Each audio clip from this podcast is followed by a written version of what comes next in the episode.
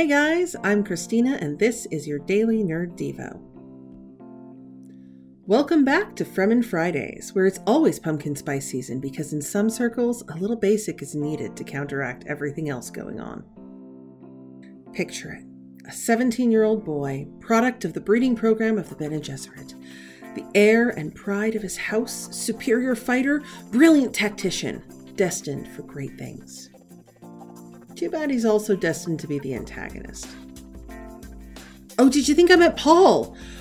I can see how you would be confused, but I'm actually talking about Feyd-Rautha, the heir to and partner in crime of Baron Harkonnen himself. He is every bit as sadistic and needlessly cruel as the Baron, and every bit as scary and evil as the trailers make him out to be.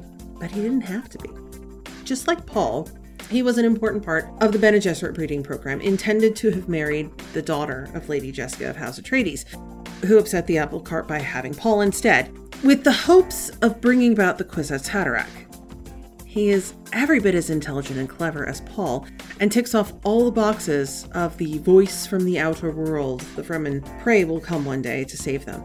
And he and the Baron know it, to the tune of sending his brother Rabban to go brutalize the Fremen in the wake of the fall of House Atreides, so that when Feyd rolls up, he looks like the savior they had been praying for.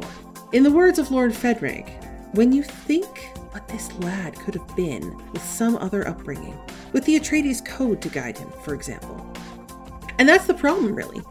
Feyd is not Paul, couldn't be Paul, because of a simple lack of morality and ethics and, you know, empathy. He is a being of pride and revenge, the photo negative of Paul, who, spoiler alert, brings down the Harkonnen in the end less for revenge and more to ensure the future of those he loves a trope as old as the Bible. Matthew 27 20 through 22. But the chief priests and elders persuaded the multitudes that they should ask for Barabbas and destroy Jesus. The governor answered and said to them, Which of the two do you want me to release to you? They said, Barabbas! Pilate said to them, What then shall I do with Jesus who is called Christ? They all said to him, Let him be crucified!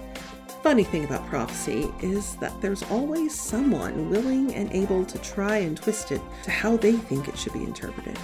For context, Barabbas is described as a notorious prisoner, quote unquote, with further explanation in other books in the Bible placing him as being in prison for fomenting rebellion. Exactly the thing that Jesus was accused of. And while Jesus wasn't accused of doing anything wrong, didn't do anything wrong by Roman standards, he certainly was doing everything wrong by the standards of the Pharisees. The Messiah was supposed to be a revolutionary, darn it! A warrior, not someone who was hugging people and healing them and meeting them where they were at. But that was the revolution God wanted, the one Jesus was raised to bring to fruition. And with his Father at his side, guiding him to love others even to his death, that was exactly what Jesus did. And with Jesus guiding us, that is what we as Christians should do as well.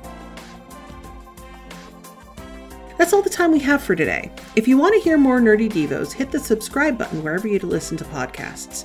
You can also come hang out with us on our Facebook group, the Nerd of God Squad. I'm Christina from the Daily Nerd Devo, and until next time, remember, you are a vital piece of the puzzle God made. Take care.